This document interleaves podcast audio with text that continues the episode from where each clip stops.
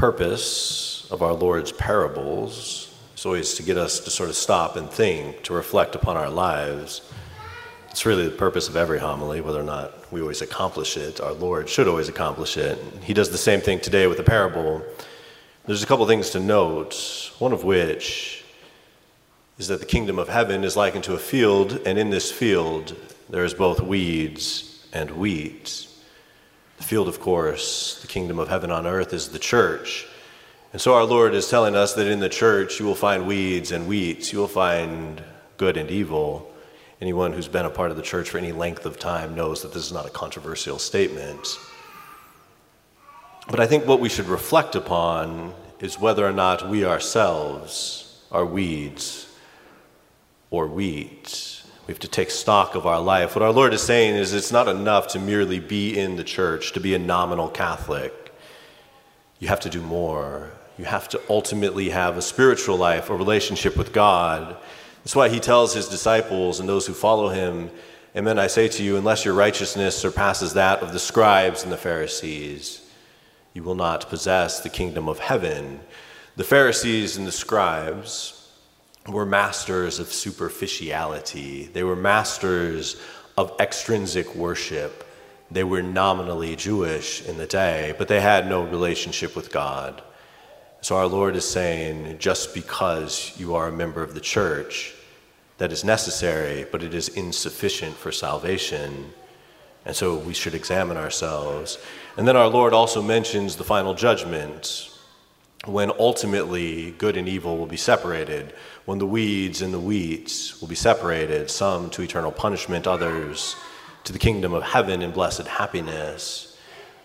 Whenever the New Testament talks about the judgment, it's always presented as this final encounter with Christ. You appear before the judgment seat of Christ. You see his wounds in glory, the wounds which, were, which he received because of our sins.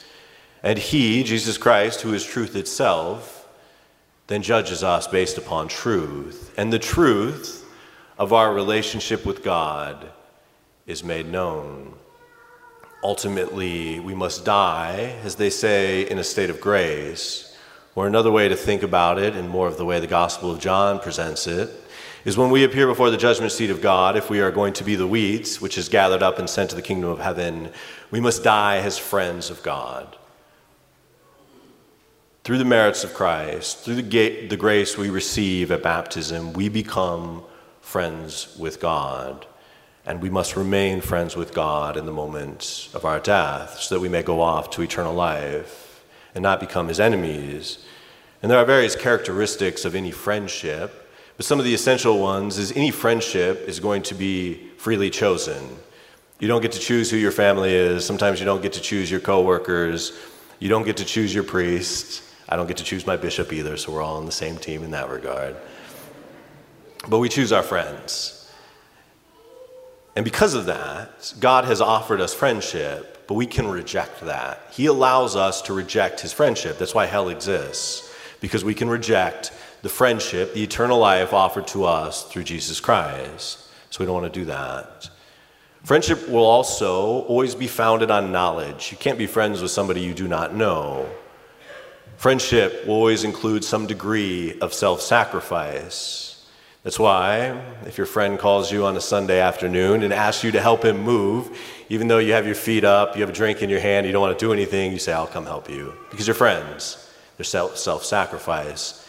In the spring, when I was overwhelmed with confessions, Father Kirk would give up his Sunday morning, or his Saturday morning, and he would come help me hear confessions. I'm sure he didn't want to do that every Saturday. But he did. He sacrificed his own time because we're friends, and I would have done the same for him. And then friendship must always have an element of love, it must be sort of rooted in love as well. And so if you consider what God has done in the way in which he has offered us friendship, he has done his part in this relationship.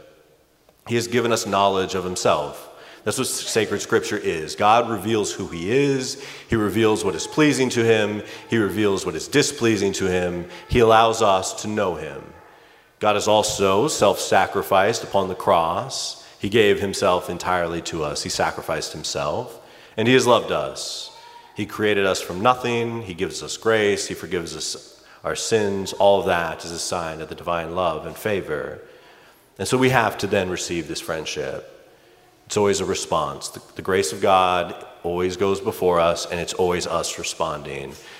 And so, in the realm of knowledge, we have to, re, to respond to what God has given us with faith. We take Him at His word because He is truth Himself. We read the sacred scriptures with faith. We also have to self sacrifice. Ultimately, our Lord Jesus Christ gave Himself entirely to each one of you upon the cross so that we may give ourselves entirely to Him. We have to mortify our own will and do the will of God. C.S. Lewis, to paraphrase him, he used to say that ultimately, at the end of the day, there's two people in the world, two types of people. One who do the will of God, they're the wheat, they will be saved. And the others who do their own will, who reject the infinitely good and true and beautiful will of God for their own will, full of malice and deceit and all that. So we have to mortify ourselves. We have to self sacrifice, do the will of God. And finally, we must love God. We must love God above all things. And that includes doing things which are pleasing to Him and avoiding those things which are displeasing to Him. And in the realm of God, He's made it easier for us because with human friendships, we have to sort of feel them out. We have to figure out what people like and don't like. But with God, He reveals it to us very clearly in sacred scripture the things he don't he doesn't like. He doesn't like oppression. He doesn't like taking advantage of workers and those who are weak. He doesn't like murdering the innocent. He doesn't like all of our sins of impurity. He doesn't like false worship.